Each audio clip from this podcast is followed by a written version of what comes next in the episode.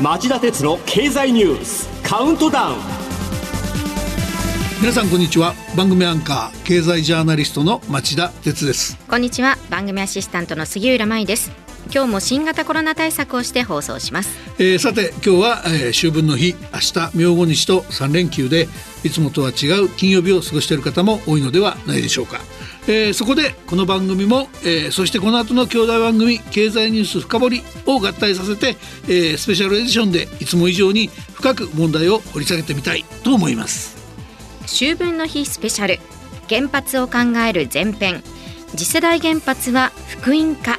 はい、えー、岸田総理はほぼ1か月前の、えー、8月24日え第2回、え GX グリーントランスフォーメーション実行会議にオンラインで出席し GX とカーボンニュートラルそしてエネルギーの安定供給の実現と確保には次世代原発の開発と促進や首都圏の原発を含むえ、既存の原発の再稼働といった原子力発電の徹底活用が必要だと各方面に検討を指示しました。はいしかしこの方針は原発の新設やリプレース建て替えを行わないとしてきた歴代政権の、え、福島第一原発事故以来の方針を180度転換するものです原発は本当に日本が今直面しているさまざまな問題を解決する万能の福音なんでしょうか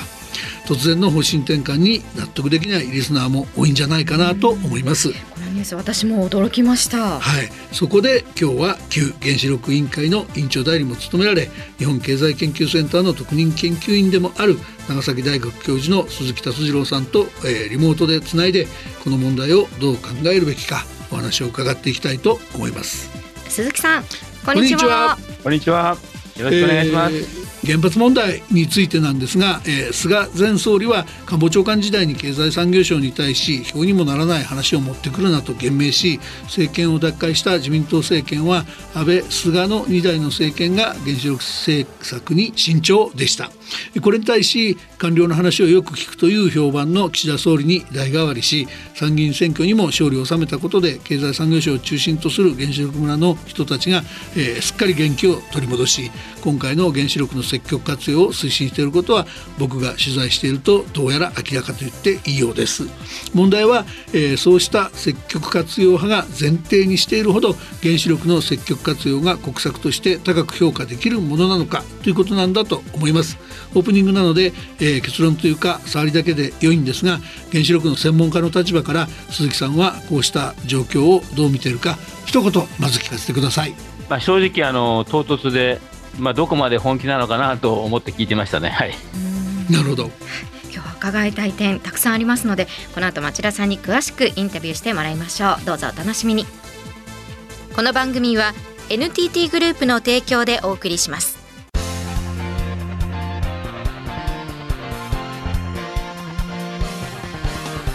町田鉄の経済ニュースカウントダウン岸田総理の各方面への指示に先立ち経済産業省は先月初め次世代原発の、えー、技術開発や実用化の工程表なるものをまとめました、はい、この中で経産省はいくつかの次世代原発の開発や建設リプレース建て替えを急ぐとしていますがそのトップバッターとして革新軽水炉という名の改良型の軽水炉の商業運転を2030年代に実現すると明記してあります。えー、まずはこの革新軽水路について鈴木さん聞かせてください。そんなに革新革新的なものなんでしょうか？まあ一言で言うとそれほど革新的なものとはあんまり言えないんじゃないかと思いますね。あの、はい、現在すでに建設中とか稼働中のものですね。例えばフランスの EPR とか、はい、アメリカの AP1000 とかですね、あの、はい建設中ですし、まあ、中国では AP1000 動いてますので、うん、まあ、今、稼働中だけども、日本にはないし、まあ、世界的にはまだ少ないので、うん、まあ、改良型軽水炉っていう言い方が一番正しいかなと。あの確かに安全性の面ではですね、従来型の軽水炉よりはあの向上しているというふうに言われています。今この安全保障面での緊張が高まる中でそれだけで万全って言えるんでしょうか？これからの時代は原発がミサイルの攻撃目標にされてもおかしくないしそうしたミサイル攻撃にも耐えられるんでしょうか？いわゆる原子力規制の対象には軍事行動は入っていないので、はい。軍事行動をされてしまうと、一言で言えば、どんな安全システムも無力と言っていいかと思います。もうど守れないですね、はっきり言って。はい。ただですね、我々がちょっと今気にしているのは、今回は明らかにそのお軍事えー行動なんですが、うん。規制の対象である核テロリズムと軍事行動の境目にあるもの、要するにどっちかわからないような、かなり重装備の核テロリズムが起きる可能性は十分にある。うん。これをどう考えるか、例えばあの、おまあ、テロリストでもですね、えー肩に担いで持ってくるようなミサイルを撃つかもしれませんし、はいそれからあのおもう一つの難しい点は、まあ、核テロリズムまでは電力会社と警察が対応、それ以降は自衛隊が対応というふうに、まあ、一応なってるんですね、日本の法律でも。問題はその境目、どこまでが一体核テロリズム、どこからがあの自衛隊が出てこなきゃいけないかっていう、そこの境目の連携とかですね、この辺はもっと真剣に考える必要があるかなというふうに思います。電力会社なんかの事情もちょっと伺いたいんですけども、はい。あのまあ私取材してると福島第一原発事故以降ですねやっぱり安全に関する規制が飛躍的に、えー厳しくなって電力会社は、えーその対策に追われてきましたけどもその結果まあ本音でこれから新しい原発を作ろうとか建て替えようっていうのはもうとんでもないコストもかかるしリスクもあるのでそれであればもう既存の原発をできるだけコストをかけずにえーきちんと安全を確保したしてそれで早期に運転再開したいっていうのが、まあ、本音になっちゃってるのかなっていう取材してて感じています。で、えーそういう中でその、えー次世代原発改良型軽水炉の2030年代の運転開始なんてことが、えーむしろ不可能に近いんじゃないかと思うんですがこの点いかがでしょうか？電力自由化になりましたし、あの安全対策費用とかですね、いろいろ加えると、まあ、経産省の新しい発電コスト予測っていうのをやってるんですが、はい。去年出されたものでは初めて、えーこれまでなかったんですけども、初めて経産省の予測でも原発は一番安い電源ではないということが分かりましたので、はい。おそらくおご指摘の通り、電力会社としてはですね、一番安くない原発を改めて建てるかって言われるとなかなか難しいかなと思います。したがって今回ですね、うん。GX 会議でもですね、実行会議でも、えー事業者の方の発言聞いてると、まあ、経産省の中にも、しおりの中にもあるんですが、え原発新設のための事業環境整備っていう言葉が出てくるんですがえ、はいまあ、一言で言えば支援策ですね。原発を新投入しちゃうっ設て話ですよねそれ。そうです、そうです。うん助けて、助けてくれるんだったら建てますよ。こういうことだと思いますね。なるほどね。あのもう一つの工程表であの柱に挙げられている次世代原発ですけども小型モジュール炉っていうのが柱に据えられていますよね。これあのコスト削減の実証実験だと位置づけて2040年代に運転開始としてるんですけども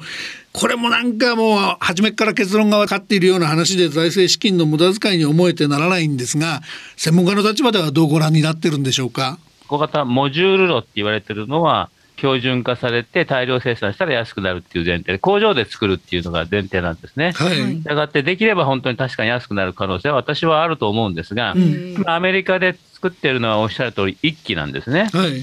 だから、その実証炉に政府も支援してるんですが、まあ、それがたとえうまくいったとしてですね、まあ、飛行機の発注を考えていただければ分かると思うんですが、デモンストレーションを飛行機メーカーが飛ばしてできましたっていうと、今度はで航空会社が100機とか200機とかでオーダーしますよね。うんまあ、そのオーダーがあって初めて安くなるわけです。はいしたがって原子炉の場合も、実証炉がうまくいったときに、まあ、日本も含め、海外の電力会社が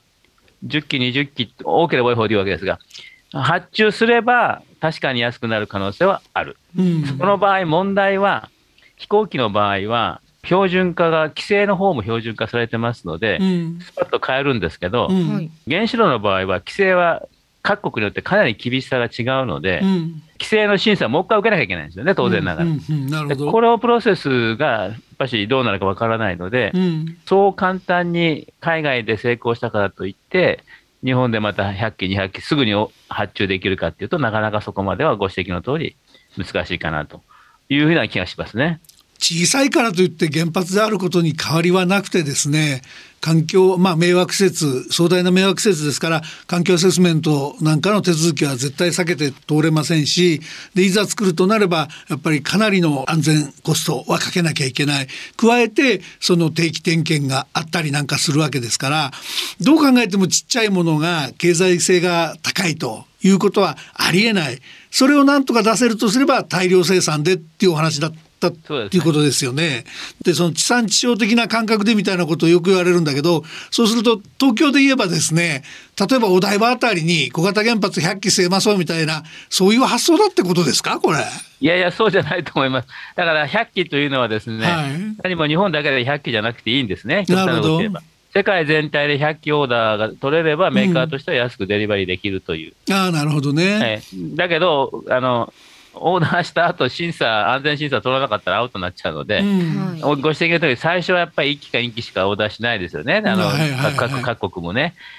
安全審査通ってからやっぱり100機っていうことになると思うんですけど、はい、それが時間かかるような気がするアメリカで今、あの一応建設中なので、うん、まあ、それ見てからになりますので、おっしゃる通り、まあ、早くて2040年ぐらい。うん、でも、まあ、全く不可能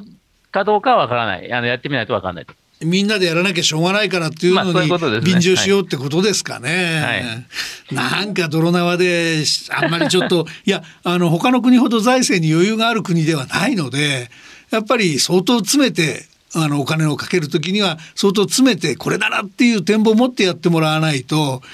その程度のことでとりあえずってやられちゃったらちょっとたまんない感じしませんかね。あのアメリカの場合と違うのはアメリカの場合はですねメーカーが自ら投資をして原子炉を建ててですね、それに政府はじゃあ支援しましょう。はい、だけど日本は政府がやれって言ってるんだけど、誰も今まだ誰もやってないっていう、無理やりお金をつけようとしてる感じがしますよね。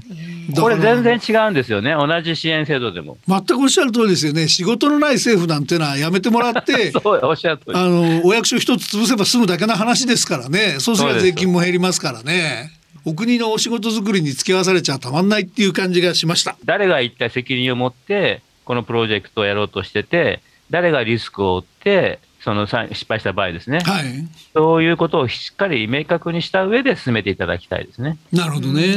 町田さんのお話で取材では原子力村の人たちはまあ張り切ってるわけです、ね、まあただ一番張り切ってるのはお役所で、はい、さっきも申し上げたように電力会社はやりたくないと言ってますしメーカーの方もほとんど本気じゃないんだけど、だけど向こう10年間ぐらいその経済産業省の、えー、関係の、えー、実証実験と称したいろんなプロジェクトで1回限りちょこっとで数億円もらえるからそれだけはもらっときたいっていうスタンスであってそれ以上のことをやりたがってるようには見えないですよね取材しててね。再稼働の方もこれまで以上にこう急ピッチにみたいなことを言っていてですね。で今回のその原発かあの積極活用策見てるとちょっと僕はびっくりしたのは半径 30km 圏内におよそまあ96万人ぐらいが住んでいて地元の同意の取り付けが実情困難だと言われていた日本原子力発電所の東海第二原発とかトラブル続きでこれはダメだって言われている東京電力柏崎刈羽原発の再稼働方針も盛り込んでありますよね。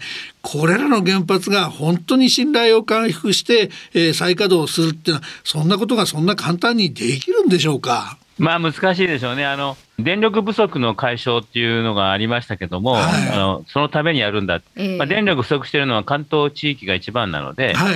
そういう意味では電力不足のための解消として関東圏の原発を動かしたいという、まあ、理屈はわかるんですが、はい、避難計画っていうのは今はもう規制対象外になっちゃってるので、はい、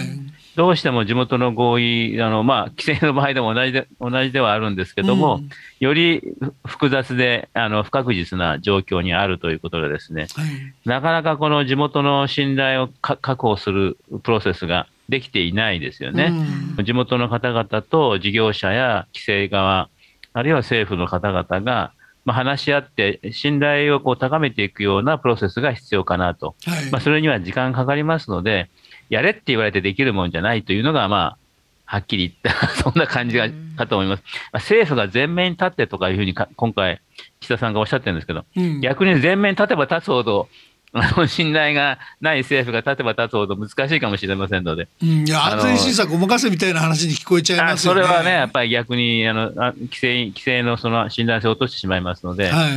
あの関係者の信頼情勢を高めていく措置をまず考えるというのが大事じゃないかと思いますね。あのまあ、特に東海第二に関しては JR 東京駅から120、30キロしか離れていなくてこれはやっぱりちょっと時代の常識から考えて作っちゃいけないところに作っちゃったんだっていうふうに理解すべきじゃないかと思うんですけど東海第二はあの建てた時はですね、はい、あんまり人口なかったんですね、はい、はい、そうですね。だから、あの、後になってまあ人口、これはあのスイスなんかもそうなんですけど、原発が建てたおかげで逆に人が集まっちゃったみたいな感じがあるんですけど、えー、今回のウクライナの件も含めて考えると、避難計画ってすごい重要になってくるので、はい、避難計画の規制をどう考えるか、今今入ってないんですけど、はい、あのちゃんと規制対象に組み入れて、法律でちゃんときちんと組み入れた形で、地元の合意を確認するプロセスっていうのを設計していくのが、まあ、王道だと思いますね。で、それができないのであれば、その規制外でもいいので、信頼情勢の場をちゃんと作るという。そうしないといつまで経ってもなかなかこの信頼がないところで対話してもですね、結局不満が残ってしまいますので、対立が残ったまま動かしてしまうということになってしまうと思いますね。えー、この後経済ニュース深掘りではさらに鈴木さんに秋分の日スペシャル原発を考える後編えー、ウクライナ戦争の教訓と題して、えー、原発積極活用問題についてさらに詳しく、えー、伺っていこうと思います。よろしくお願いします鈴木さん。はい。お願いします。町田鉄の経済ニュースカウントダウン。今日は秋分の日スペシャル。原発を考える前編として旧原子力委員会の委員長代理も務められ日本経済研究センターの特任研究員でもある長崎大学教授の鈴木達次郎さんとリモートでつないでお送りしてきました今日の経済ニュース深掘りは番組のスタート時間も変更しましてこの後4時20分からお届けします。どうぞお楽しみに。町田鉄の経済ニュースカウントダウン。この番組は NTT グループの提供でお送りしました。番組への感想質問はラジオ日経ホームページの番組宛てメール送信フォームからメールでお送りくださいまたこの番組はオンエアから1週間ラジコのタイムフリー機能でお聞きいただけます。詳しくは番組ホームページをご覧ください。それではこの後すぐ4時20分に再びお耳にかかりましょう。さようなら。